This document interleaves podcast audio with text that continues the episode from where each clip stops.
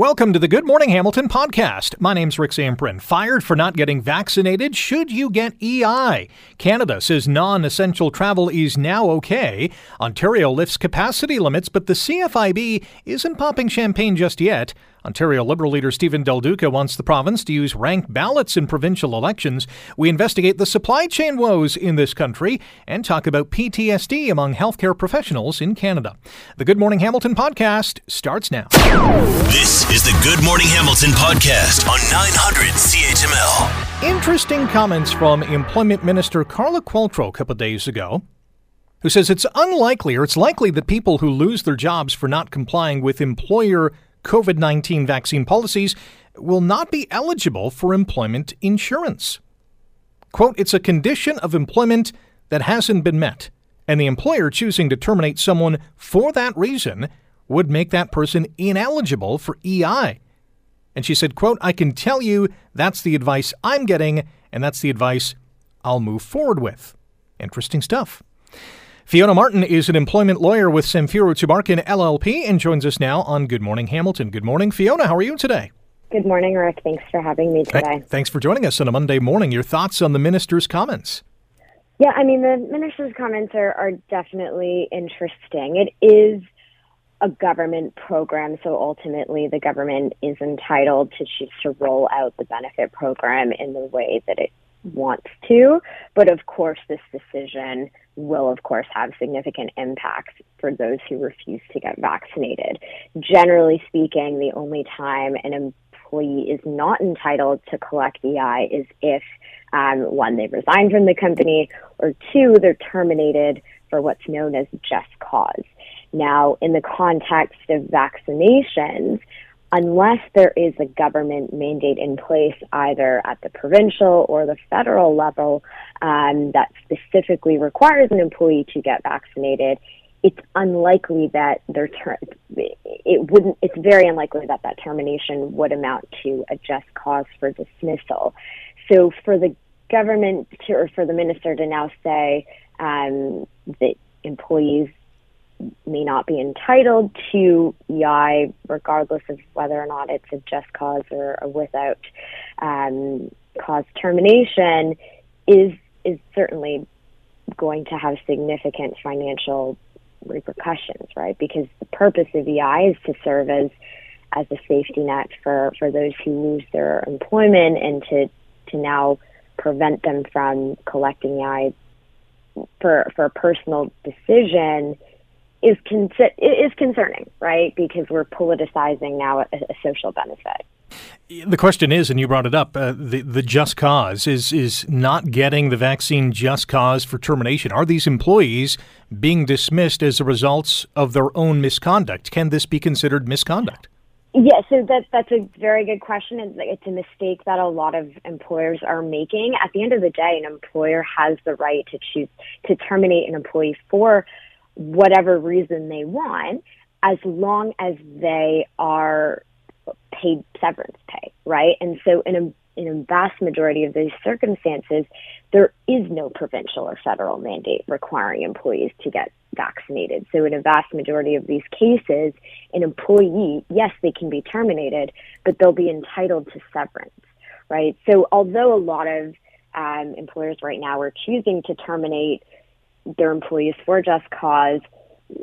I mean, we're still quite early on, and, and there's yet to be case law released, but it's it's very very unlikely that these terminations will in fact amount to just cause in the eyes of a court. Fiona Martin is our guest, employment lawyer, Samfiru Tumarkin LLP. You're listening to Good Morning Hamilton on 900 CHML. Do you expect a rush of uh, EI complaints over this issue? I'm sure there will be. We've seen it in the last, um, I mean, throughout the pandemic, there have been a number of, of claims. I'm sure there will be a number, like there's a deadline approaching for many companies in October and November saying that if you don't get terminated, uh, sorry, if you don't get vaccinated by a specific date, um, you will be terminated. I'm sure we're going to see number of EI applications submitted over the next couple of weeks and the next couple of months. Um, it, it, if they are re- refused EI, I'm sure that um, there will be legal challenges, court challenges to these decisions to deny um, those who refuse to get vaccinated EI, um, and we'll have to see how the courts will rule on this on on the decision um, by the government to refuse these these individuals EI. So, if they're ineligible for EI, they're probably ineligible for severance as well. Does that go hand in hand? Um, not necessarily. Like I think off the bat, sure. Um, I think an employee who's saying an employer that's saying they're not entitled to, um, like if the government's saying they're not entitled to EI, I think we could see more employers trying to argue that they're not owed severance. But like I said, unless there is a, a, um, a federal or provincial mandate in place, it's very unlikely that they're going to be like that'll hold up in court. So yeah, we, we could see a delay in, in these individuals receiving severance pay because the employer at the time of termination will likely take the position that they're not owed, um, owed severance pay. But is that a correct legal stance? Likely not.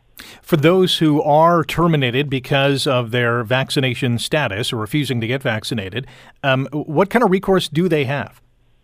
Uh, the recourse, I mean, is to, if you are terminated as a result of not getting vaccinated, we would strongly encourage that you contact, um, of course, an employment lawyer, um, like our firm, will be able to evaluate whether or not, one, there is um, a vaccine mandate in place at, at the provincial federal level, and then we'll, we'll be able to hopefully negotiate some sort of severance package for you because in the vast majority of these cases, employers are, are just unilaterally, a lot of employers are unilaterally taking the position we don't owe our employees severance, which will likely not hold up in court. Interesting discussion, Fiona. Thanks for the time today. Not a problem. Thanks so much for having me this morning, Rick. Have a great one. Fiona Martin is an employment lawyer at Samfiru Tumarkin LLP, talking to us about uh, the employment minister's comments, Carla Qualtrough, saying that, uh, listen, people who lose their jobs for not complying with COVID 19 vaccine mandates at the workplace will not be eligible for EI. Wow. Well, we'll see how this plays out. I'm sure there's going to be a lot of people in this boat who have refused the vaccine, who have been terminated, and now are contacting people like Fiona to uh, to get the money they feel they are owed. You're listening to the Good Morning Hamilton podcast from 900 CHML. The Canadian government quietly lifting its advisory against non essential international travel on Friday and marked the first time since March 2020 that the notice has been lifted. A travel notice on the Government of Canada website now advises travelers against all non essential travel uh, internationally, but is now replaced with a notice urging all travelers to be fully vaccinated before a trip. Uh, here joining us on Good Morning Hamilton is the president of TripCentral.ca, Richard Vanderlubbe. Richard, good morning. How are you today? Good morning. I'm well. Thanks for having me. Thanks for coming on. So now that this travel advisory has been tweaked on the Canadian government website, are we expecting the floodgates to suddenly open and travelers to be booking their uh, vacation destinations? Well, when you're starting with a trickle, I guess when this opens, it is a bit of a floodgate. compared compared to normal, it's still quite a ways from where it was, but there's no doubt that we saw some pickup in activity. Um, in amongst all the other work we've been doing related to schedule changes and still trying to get the last of people's refunds and what have you. So it, it's been a bit crazy, no question. I can imagine the um, uh, absence of activity over the last number of months as people are staying home, not even considering international travel, going to a sunny south destination or over in Europe or an African safari. Uh, given all that, and now that uh, we're able to do so a little bit more freely, are there great deals and incentives in place from airlines, tourist destinations like TripCentral.ca? Well, in particularly that there was like back in the summer, right? Like um, before all this was really kicking up, um, we were doing a lot more activity of booking winter vacations, and people were doing this with uh, you know hundred dollars down, two hundred dollars down kind of thing. And and at at this time we sort of have about a normal amount of our final payments coming through um, which is remarkable. Um, but but now, what you know, there was a bit of a lull there with the, with the election and the Delta variant, so we saw prices dropping again, and now we're starting to see you know a bit of a resurgence. So just like the stock market, travel prices are you know rolling up and down with supply and demand, and the one big thing that people have to keep in mind, especially for winter sun vacations, is that there's a fixed supply of resorts in the Caribbean um, and and around, as a matter of fact. And there's a global demand, right? And Canada is is one of the last countries to remove this travel advisory. So um, we we could expect to see rising prices, but it's unpredictable because in the short term, uh, there still is some volatility for departures leaving, you know, sort of now. What advice do you have for travelers, those who are vaccinated and those who are not vaccinated? Real first thing, very simple. Check your passport expiry because the passport offices were closed for a long time. Um, they've reopened. There's going to be a flood of that. So if if you're expired, you got to get on that right away. um, it's taking longer than their normal standards to get that done. Um, but in in terms of planning, um, it takes a lot longer than it used to a lot of people in the past were cavalier about uh, terms and conditions and cancellation and change conditions, and they didn't really even have the patience to listen to us try to begin to explain that. Um, now this is really important, and there are many options other than the absolute lowest fare with no ability to make changes. Small increases in price can allow some flexibility, and I think that's important at this time. Um, how does travel insurance uh, come into this? Because uh, can you be insured in terms of a COVID outbreak wherever you're going? Yeah, so the insurance that we're selling um, is uh, is now now because the level three advisory has been lifted. It is no longer you know sort of a pre-existing condition to any new policies that we issue today, which means that you know if somebody did in the the outside chance contract something or have something to do with COVID 19 while down in destination, the insurance policy would now cover it for medical reasons. They're still not extending it for cancellation reasons because of the volatility that's going on. But again, there's other alternatives like uh, most suppliers have, you know, a, a waiver you can buy for a small amount of money. Sometimes it's 50 bucks, sometimes it's $100, sometimes it's given away free with a promotion. And that allows ability to change for a small fee or, you know, um, rebook at a different date by keeping it a credit. It's not the same as insurance, but the combination of the waiver plus the insurance uh, gives a lot of uh, comfort to people. I think that they're not stuck with what is there non-refundable, no, no changes. Richard Vanderlubbe is our guest. He is the president of TripCentral.ca. You're listening to Good Morning Hamilton on 900 CHML. My name's Rick Zamperin. One of the things that uh, I think people like um, about dealing with places like TripCentral.ca is that one-stop shopping. You you take care of everything. Does that include COVID-19 testing? Because if I want to go somewhere, the last thing I want to do is book a test here or book a test there. I want everything taken care of. Do you and do other travel agencies take care of these sort of things? Well, one of the things we're trying to keep simple is there there are still some places where you have to get a pre-departure test to go to that destination. In other words, you got to go to you know Shoppers or Rexall here and and get a get a test and and have proof of that before you leave. And there's a lot of places that you don't need it. So we're trying to keep a simple list of what are the requirements for people to get into these countries everybody returning to Canada so far, this is the last sort of restriction, is that you need to get a PCR or a lab test within 72 hours of returning to Canada. And, you know, it's beyond our ability to get that arranged in a local destination. But luckily, with our packages and, and some of our suppliers, that this is being offered right at the hotel. Now, there is an additional charge for it, but it, it is at least made, you don't have to scramble and try to find this on your own. It's sort of there um, and it ranges for like a destination like Cuba, which is being subsidized by the government, maybe 30 or 35 US to get this, the PCR test. And in some destinations, it's more like about 200 US. So I think, you know, this is the last thing we're hoping that the government eventually, um, you know, relaxes a bit and maybe moves to a cheaper antigen test that can be followed by PCR if it's positive. But it's it's a it's kind of an expensive test to come home, and that's that's the one last restriction we really have. Um, the cruise lines, I mentioned airlines earlier. Cruise lines also battered by the pandemic. How have they reacted to the new reality, and is is it uh, is it safe to go on a cruise? Well, um, we we think so, and so do the cruise lines. But Canada has still got a level three advisory uh, against all all cruises. So they're saying to Canadians, avoid cruising anywhere, uh, not just sort of the cruise ships touching, you know, BC on their way to Alaska. So um, there's still a level three travel advisory against cruise. Of course, there's no date on that. And what we're doing a lot with cruises right now is still sorting out the mess from 2020. So in, in March of 2020, we had about one sixth of our normal year that canceled. And these people had credits and they had, you know, plans arranged. So a lot of what we're doing now is just rebooking things now for the second and third time into, you know, later 2022. So I think people are, are booking cruises with the expectation things will get better. Um, the other thing about cruises is is the deposits usually refundable up till the final payment.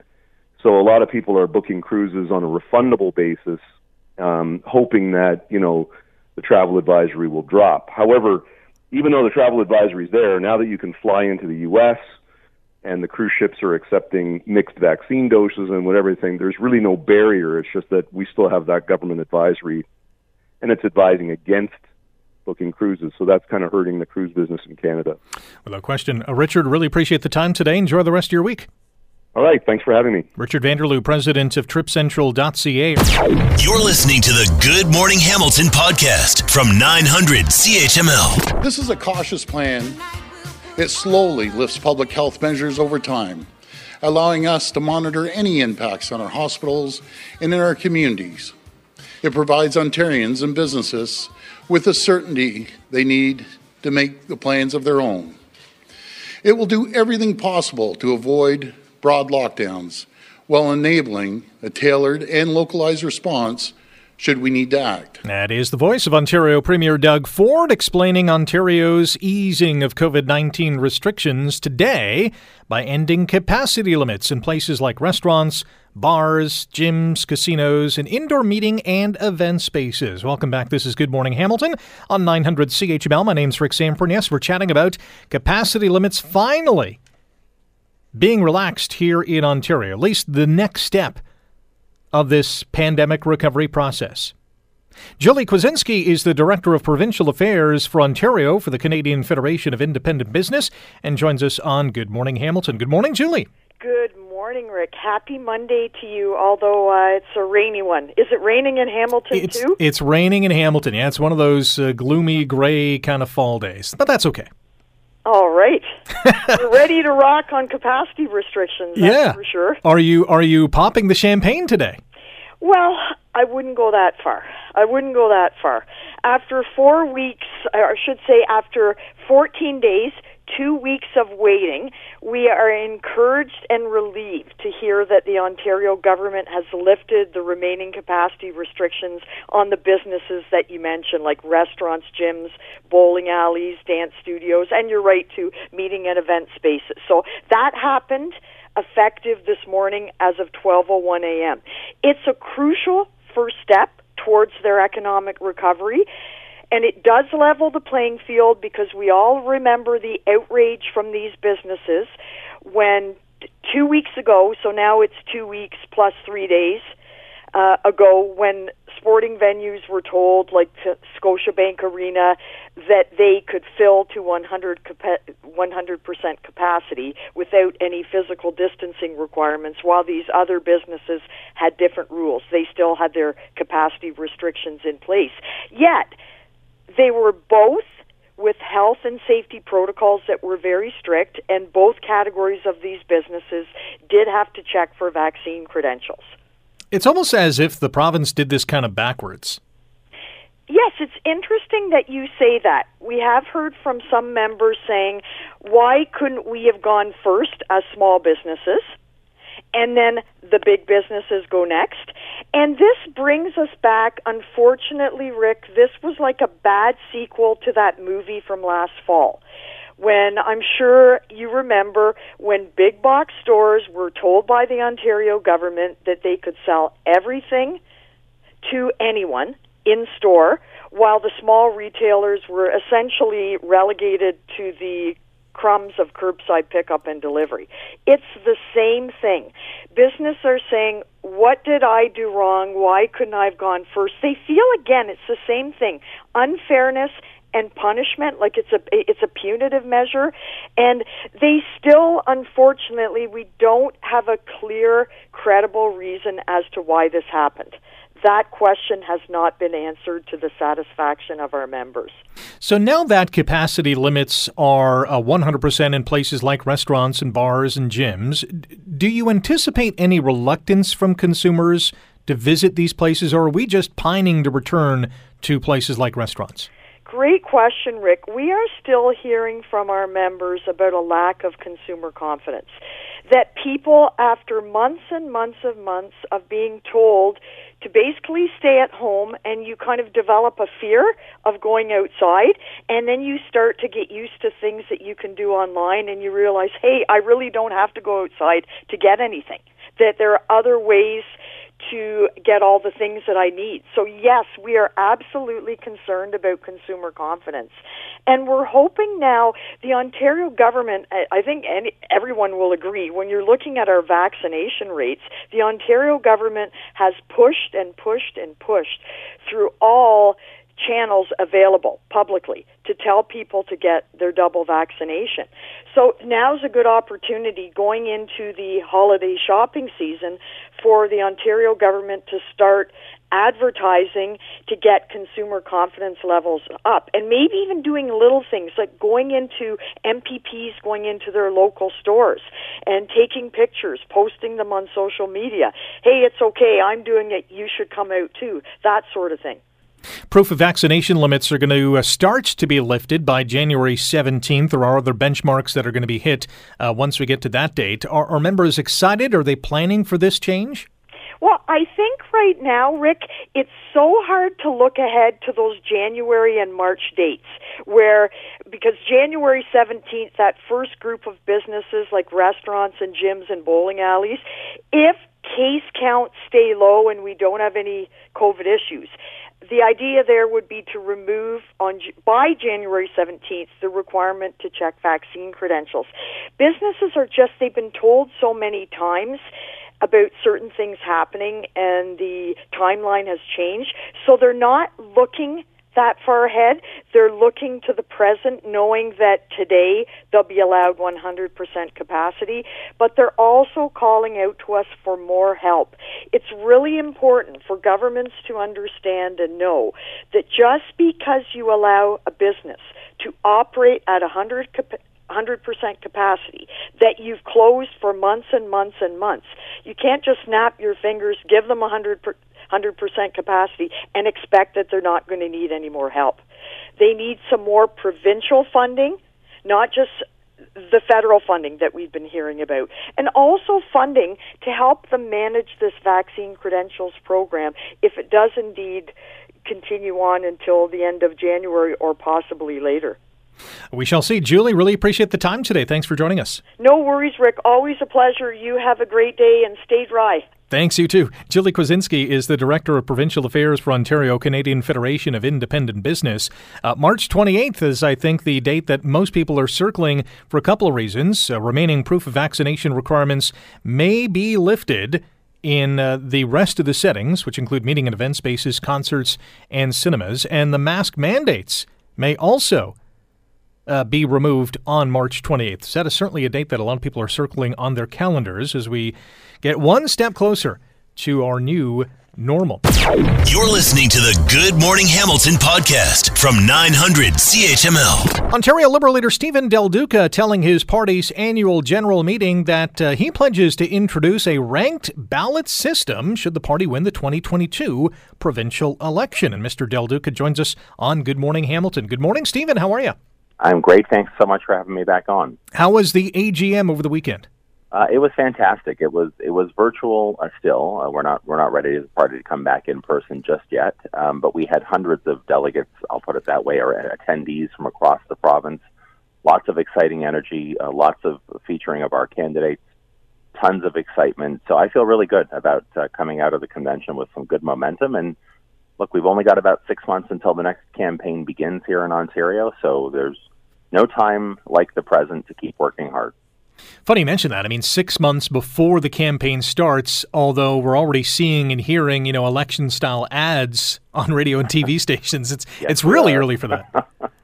Well, it is. You look, there's there's some there are some rules around spending limits that kick in around the beginning of November. So I'm sure uh, that a couple of the parties, the Conservatives and the NDP, wanted to get out there and start spending some money to to uh, well, mostly to attack me for what it's worth. And by the way, that's and that's fine. Look, that, that is the political playbook that every party, Liberals included, have followed for well for generations. I you mentioned the ranked ballot commitment that I made at our at our convention. I this is one of the reasons that I did, I decided that we should go in a different direction. I think people in Ontario are just so fed up and tired after 19 months of this pandemic. They just they want to see something different. They I'd much rather talk about playing to voters' hopes rather than just trying to take advantage of their fears, which is what the attack ads do. So we're not going to go that way, uh, but the other parties have decided to go that way, and that's their choice. So, how will a, and I'll use my words, not yours, how will a ranked ballot system, I guess, remove that political divisiveness, if it can? Well, listen, I think it'll take a little bit of time because it's a completely new way of doing politics and doing cam- doing campaigning. But in essence, it requires politicians like me to compete for voters' second choices as well as their first. And so it won't make a lot of sense for me to stand here all day long and attack my opponents vociferously and viciously if I'm actually hoping that their voters will, will choose me second. So when political strategists and leaders and candidates are thinking about how to devise their strategies, the, the win at all costs, take no prisoners, over the top attacks will actually be counterproductive and it will force us to be more creative, more collaborative, which I think is what people want to see right now, especially after COVID, and I think that's a better way to govern, better way to campaign, and a better way to govern. Has has the ranked ballot system worked very well in another part of the country or somewhere else in the world? Well, we saw it work really well right here in Ontario in the 2018 municipal campaign because we, as Liberals, had changed the laws to at the time to permit municipalities in Ontario to choose that option. The City of London in Ontario did choose did choose that option for 2018. They had an election; it went well. They elected their mayor and councilors using a ranked ballot system. And then Doug Ford, a few months ago, came out and said, We don't need ranked ballots at the municipal level. We're going to remove the option. We're going to get rid of them altogether and go back to the way we've always voted here in this province, which I think was a giant step backward. So we've done it. We've done it right here in Ontario. I think it works well. Not perfect, but I think it does work well, and that's why I want to go in that direction. One of the reasons why the Ford government uh, brought the axe down on the rank ballot system for municipalities, at least, would be to prevent voter confusion. Uh, uh I'm not sure how confusing it is to rank, to rank some candidates. I mean, you go through one to five or one to three, whatever the case is. It's it really isn't that confusing. I saw that, I guess, response or talking point from the Ford government. I thought that showed an awful lot of uh, disrespect for Ontario voters. Here's the funny thing for you as well when Doug Ford won the leadership of his own party, his own party rules use a ranked ballot. Uh, so, so do the NDP's internal party rules. Uh, we, we, we liberals nominate our candidates using a ranked ballot. It's funny to me that Doug Ford thinks Conservative Party members are smarter than average Ontario voters. I don't feel that way. I have a ton of faith and confidence in the people of Ontario, and I I think you know telling someone you can you can put the numbers one through whatever it happens to be next to a bunch of different names on your ballot is a pretty easy thing to understand, and I think it gives people more choice. Here's another thing to keep in mind: it would require that every woman and man elected to the legislature would have to have secured 50% of the of the votes. Right now, there are a lot of women and men serving in the legislature who, under our current system, don't need 50% plus one to actually win their seat a ranked ballot would require if you didn't have 50% plus one on the first round of counting, you you would need to again uh, compete for those second choices and and therefore get across that threshold. I think it's more democratic. Stephen, we'll have to leave it there. Uh, thanks for joining us today, and uh, good luck when uh, the campaign does begin in six months. My pleasure. Thanks so much. Take care. Stephen Del Duca, the leader of the Liberal Party of Ontario, joining us here on Good Morning Hamilton. You're listening to the Good Morning Hamilton podcast from 900 CHML. Short supply, the supply chain crisis. Yes, we are understanding everything shortage. This is Short Supply weekly series on the supply chain issue. In today's first edition, we're investigating the reasons behind the worsening backlogs and how delays are being passed on to consumers. Erica Alini is a national online journalist for money and consumer affairs with Global News and joins us now on Good Morning Hamilton. Good morning, Erica. Good morning. Thank you for having me. Thanks for coming on. I think most Canadians are screaming, Holy supply shortage, Batman. Why are supply chains around the world jammed up right now? How did, how did we get here? So it's as often is the case, it's a number of factors, but the main one is the pandemic, and particularly the fact that uh, as we all got uh, stuck at home, we started ordering a lot more quote unquote things. So instead of spending money on services, on restaurants, movie theaters, going out, concerts, what have you, um, we we started spending a lot more of our dollars on things like standing bikes for the improvised home gym, uh, you know, patio furniture, um, electronics, uh, and this has really been a, a, a very big global shift. And it is the main cause of why supply chains have been struggling. We're just buying a lot more stuff. This started in the summer of 2020, and it's still ongoing. Are there other uh, contributing factors to the shortages that we're seeing? Yes, absolutely. So on the other hand, so you know when when we started feeling um, a little better about our finances, so obviously there was a lot of concern at the beginning of the pandemic, but by the summer, uh, you know, a lot of us consumers started feeling like many of us had kept our jobs, we were financially okay, and we could afford to spend a little bit more, which is why when you know uh, you started seeing that surge in demand back then. On the other hand, you had um, factories that had been shutting down or drastically uh, scaling back activity. Same thing with a lot of transportation networks. So for us consumers, very easy to say, okay, I, now I can buy. You know, you thumb scroll, click of the mouse, and you place your order, and that's that. It's very fast. Demand came back really quickly. On the other hand, um, factories, transportation networks had to rehire workers, um, do a number of things uh, to ramp up activity that took time. And that created a lag between demand and supply. It is one of the reasons why you're seeing um, shortages. And then things started compounding. So I'll give you the example of containers. So right now, uh, we're in a situation where we're just ordering so much stuff that we don't have enough containers globally to put stuff into to ship them.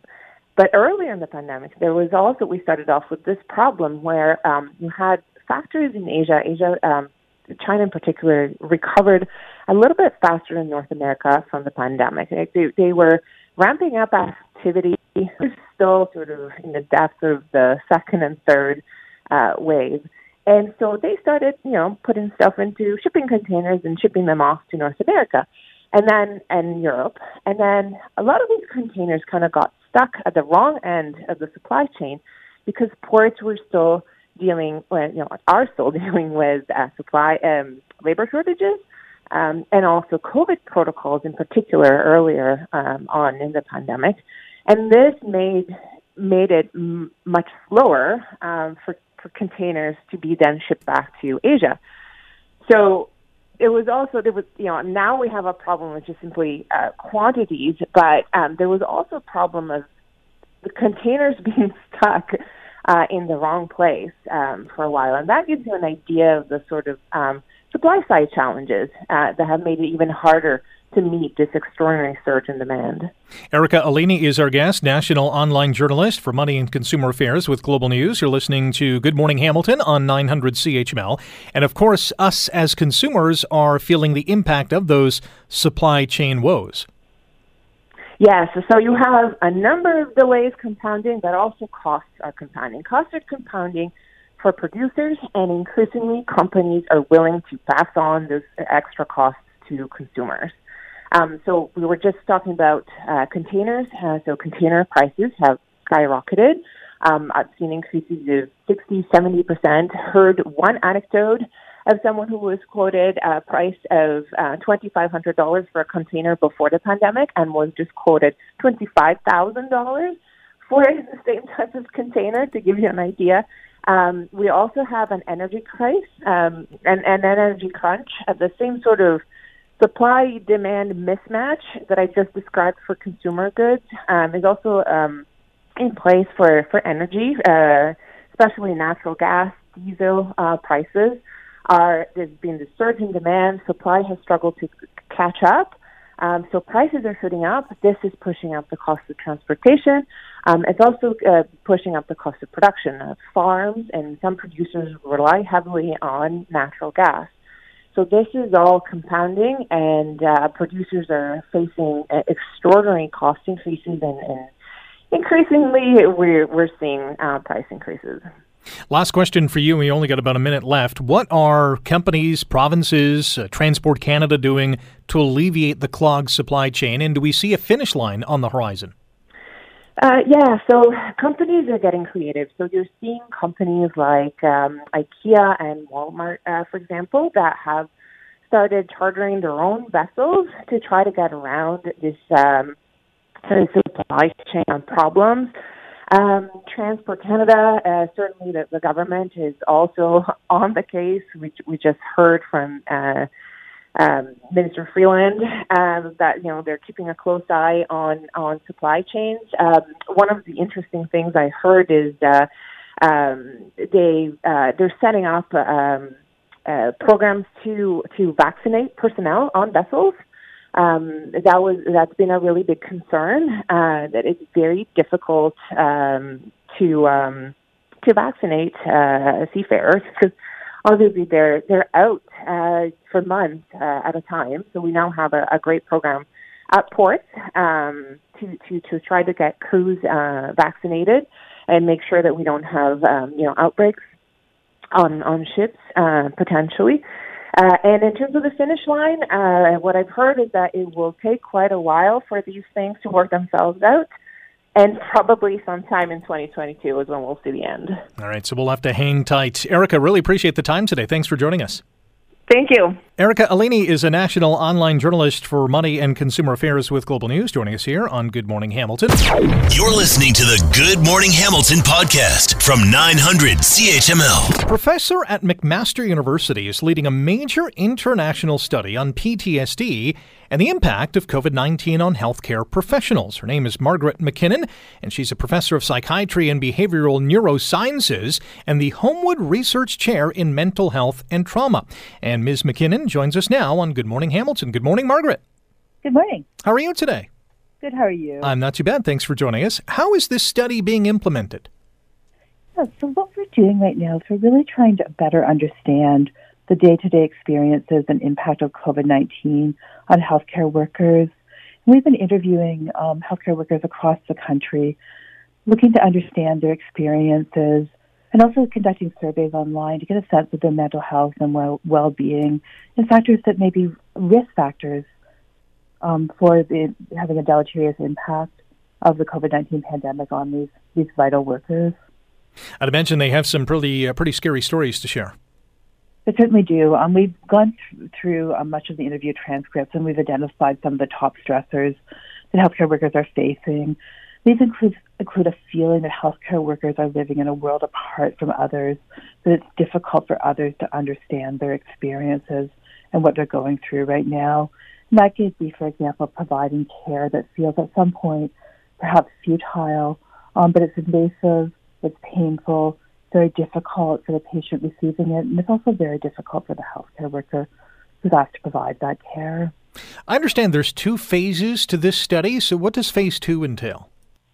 Yeah, so phase two, we're going to continue to have ongoing surveillance of healthcare workers, not just now during the fourth wave of the pandemic, but into the future. So what what will be the lasting impact on these these individuals of their work during the pandemic. And we're actually looking not only at healthcare workers but also at public safety personnel, including um, police, fire, paramedic, dispatchers.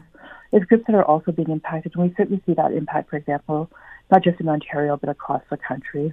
So, how are they dealing with this? And does this study uh, propose to make any suggestions or recommendations or give healthcare professionals some ideas to tackle PTSD?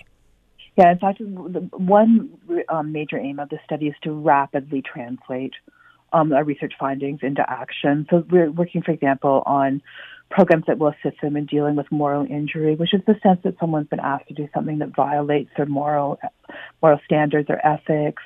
Um, we're looking at programs where we can better educate and provide information about ongoing stress and injury, really to equip these workers with tools that could be for self use, but also for use should they should they require clinical treatment.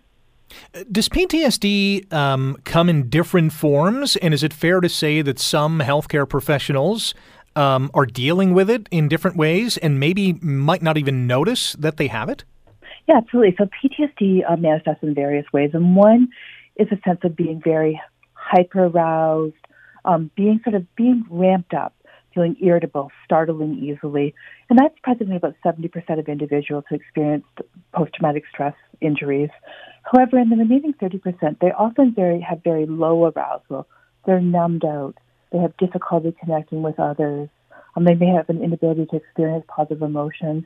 And we call that the dissociative subtype of PTSD. And that's present in about 30% of individuals with post traumatic stress injuries, yet often unrecognized, as you say.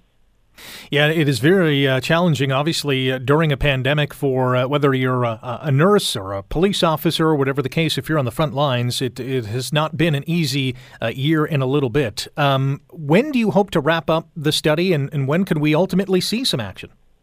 Yeah, thanks. So we, we are continuing to collect data now, um, but at the same time, we're rapidly translating the knowledge. So we're working with Homewood Health Center in Guelph right now and Homewood Health Incorporated to develop clinical programming for healthcare workers and public safety personnel. Um, we've also applied for grant funding that will allow us to continue to develop new programs as well that would be for use for prevention and early intervention. So prior to when somebody um, requires, for example, outpatient or inpatient mental health treatment. Margaret, best of luck with this. This is an important uh, avenue to go down and help. It's going to help a lot of people. I know that. Thank you very much for the time today. Well, thank you to the healthcare workers and public safety personnel for their incredible service and just recognizing the enormous impact this has had on them and on their families and really respecting and honoring that. So thank you very much for talking about this this morning. Well said. Thanks, Margaret. Thank you. Bye bye. See you later. Margaret McKinnon is a professor of psychiatry and behavioral neurosciences in the Homewood Research Chair in Mental Health and Trauma. Thanks for listening to the Good Morning Hamilton podcast. You can listen to the show live weekday mornings from 5:30 to 9 on 900 CHML and online at 900CHML.com. The Good Morning Hamilton podcast is available on Apple Podcast, Google Podcast, and wherever you get your favorite podcast. I'm Rick Zamperin. Thanks again for listening, and don't forget forget to subscribe to the podcast. It's free, so you never miss an episode, and make sure you rate and review.